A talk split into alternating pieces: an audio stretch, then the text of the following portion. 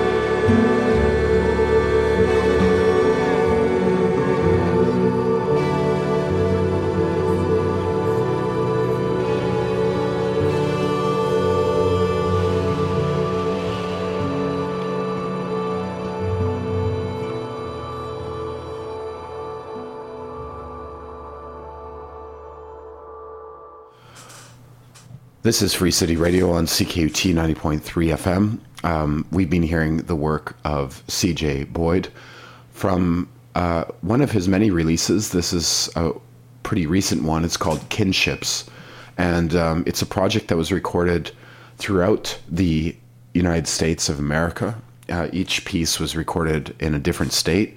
Incredible project. CJ Boyd um, performed this past Sunday here in Montreal um, at Casa del Popolo, a solo set. I was there, luckily. Very beautiful. Um, and uh, you're here this morning in studio. Hi. Hello. How are things going? How are you feeling? Yeah, I'm feeling okay. I mentioned I'm a little under the weather, but but doing okay. Right on. Uh, well, thanks for coming in. Yeah, definitely. Um, so, kinships. Um, this is maybe uh, through this project we can explore some uh, various parameters of your work uh, in the sense that you're always moving. So, Sure, um, yeah. yeah. Tell us about this album. Well, so the record kind of came about um, a, f- a number of years ago. I was having a conversation with my good friend Karl Hofstetter, who also runs Joyful Noise rec- recordings, and um, he sort of, I think at that point I was about eight years into permanent tour, and he said, you know, presumably, like you've made it this far, if you keep going like this, you're going to hit a 10 year anniversary. It would be cool to do some kind of release for that. You know, I don't know, you know, would you be into that? And I said, well, yeah, I would.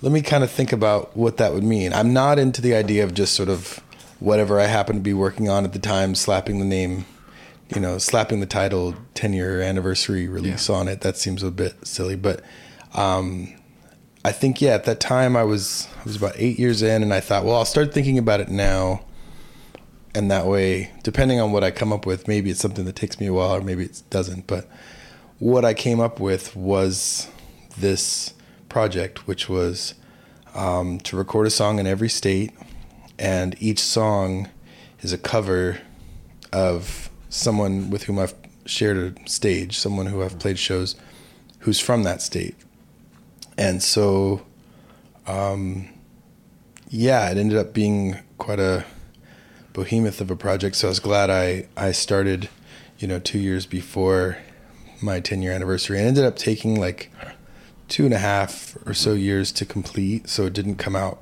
right on my uh, 10 year anniversary but came out within a year of that.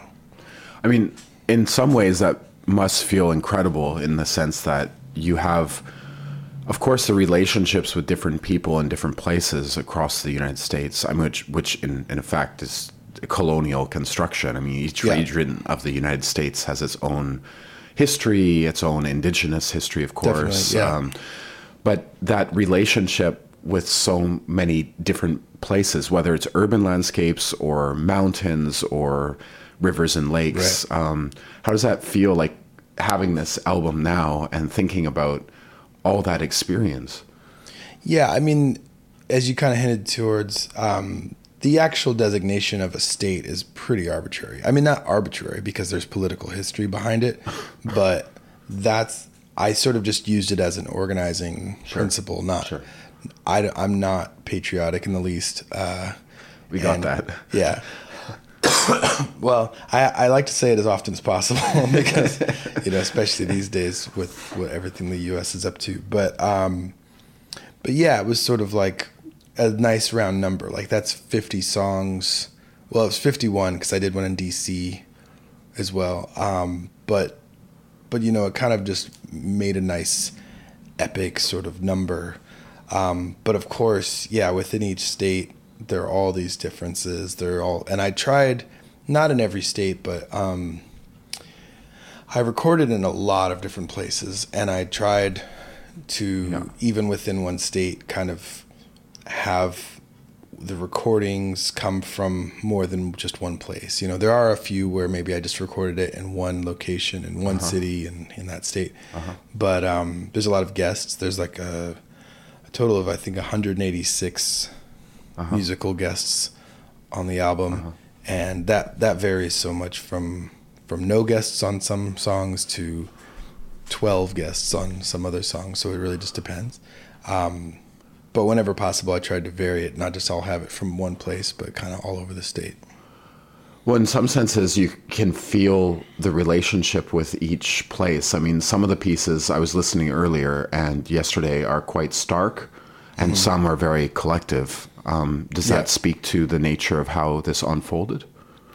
I mean, in a very in a very idiosyncratic way, in that my personal relationship uh, to those states are also defined by my personal relationships with the people Sure. in that place, and there are some some songs where I I thought before I even knew what song I wanted to do, I thought, oh, I want this person and this person. I want like this woman to play harp on it, and I want this woman to play baritone sax on it. And I have like all these uh-huh. opinions or, or or desires already of who I want to share the song with, and so then that ends up forming the sound of it. And Sure, of course, sure. there's some songs that I knew I wanted to do, and it just the arrangement was to me somewhat necessary based on the song, even if I even if it didn't totally map onto who I knew in that place.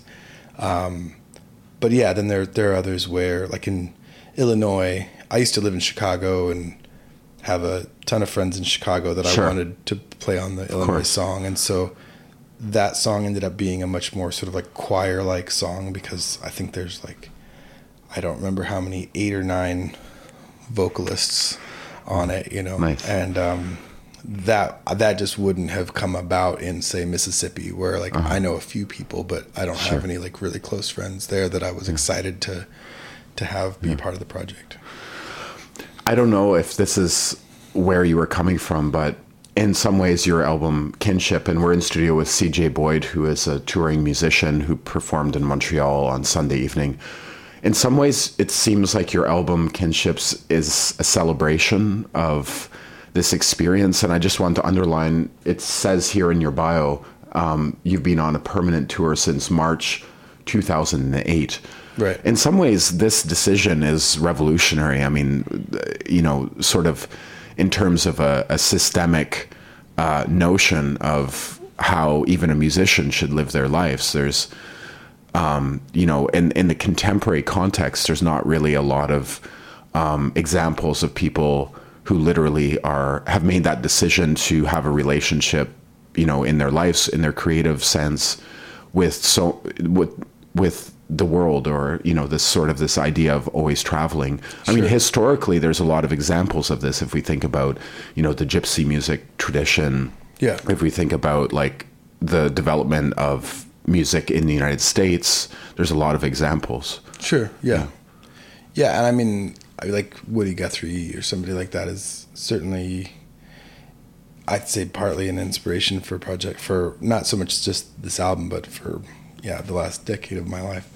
Um, that said, it's um, I'm at a weird sort of crossroads now because having now been on the road for over 11 years, I've in the last few years started to see certain aspects of it that I'm that are that sort of just go along with the decisions that I've made that were not necessarily the decisions that I wanted to make.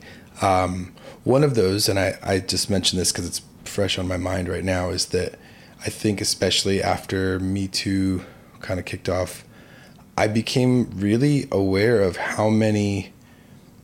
I mean, you could say how many people, but in particular, how many men I know very casually and that if someone were accused of some really inappropriate um, or even like predatory behavior, I wouldn't even be in a position to say, "Oh my God, I can't believe it. That's my friend." That just people that I like. Oh, I don't really know that guy at all. I mean, I I've played shows with him once or twice or whatever, and um, the downside lately to to me um, of this whole permatour thing is you know as much as I feel very fortunate to have have traveled so much and touched so many different communities and and got to experience so many different things there is a there is a shallowness um, with many of my Uh-huh. relationships that is kind of unavoidable, you know. And, and I say that even in the context of I've made incredible friends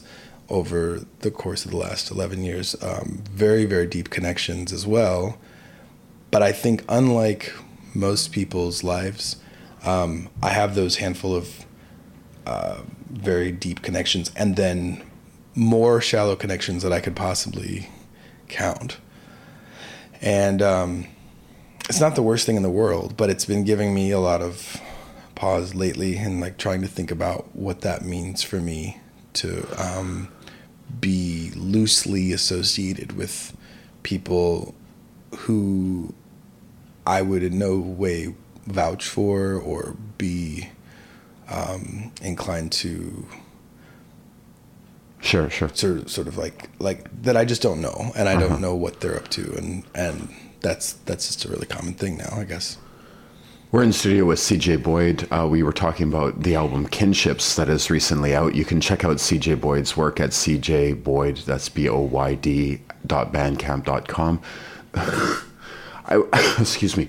I was wondering if you could talk a bit about um, the U- United States. I mean, your music in this album is, is shaped by your experience in different places, but also I'm wondering if you could just talk about, you know, at the at the concert at Casa del Popolo, we talked about the politics of Yeah. the moment uh, in the sense of like the conflicting and contrasting visions of where you know this all these territories uh, that are officially called the United States, um, where this is going. I'm just wondering if you could offer any reflections, given that you've been literally on tour in these territories for more than ten years now. Um, uh, we, we were talking about the upcoming election, but I'm sure also you've been on tour as Black Lives Matter was happening. You've been on tour as the Idle No More movement was happening. Um, Very important historic moments. Yeah, yeah. This is and this is another, I guess, aspect of it is in the way